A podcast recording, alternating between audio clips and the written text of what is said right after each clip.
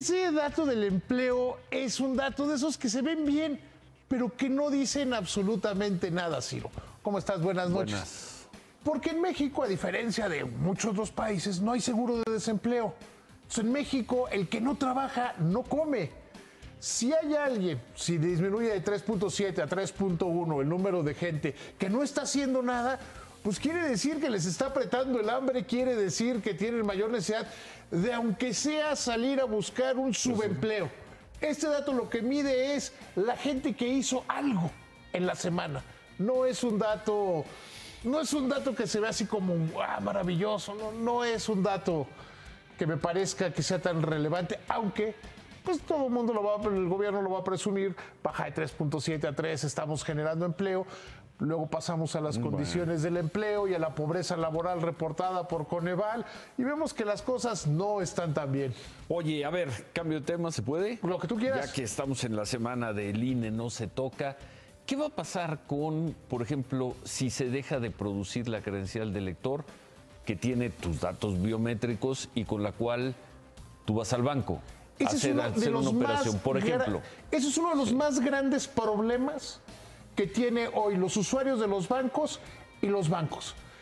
Para hacer los datos biométricos y todo este avance que ha tenido la banca digital, la banca remota, los bancos han usado como vía para de- de- determinar que los clientes son la credencial del INE, porque la base es confiable, porque la base es segura, porque no se presta ninguna otra cosa. Y como viene el plan B de la reforma electoral, desaparecería la manera de que el INE pudiera seguir dando ese servicio a la banca. Entonces, es decir, eh, que te van a reconocer tus biométricos, ¿no? Que van a saber quién eres. Ya no, sería un gran brinco para atrás en la banca. Y esa es de las cosas que los políticos pues no están pensando o que no les interesan o que luego van a decir, ah, es que debemos hacer una reforma para que ahora sí haya una cédula de identidad o lo que sea. Será la Suprema Corte la que resuelva. En este caso, ojalá... Supuestamente. o en este caso, que sea la Suprema Corte la que resuelva que necesitamos un documento de identidad nacional.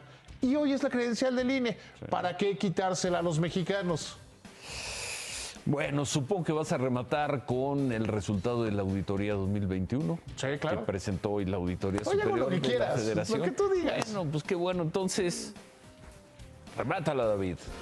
Los datos de la Auditoría Superior del INE suenan muy bonito. Pero David Colmenares, el auditor superior de la Federación, le truenan los dedos y luego dice que se equivocaron en la metodología. ¿Se acuerdan del aeropuerto del Naim? Hay, vamos a ver si eso, si eso ocurre. Hay datos muy fuertes, por ejemplo, con Segalmex, el si- sistema alimentario mexicano, la cantidad de dinero mal manejado ahí sería algo pocas, pocas veces vista. Pero bueno, lo veremos.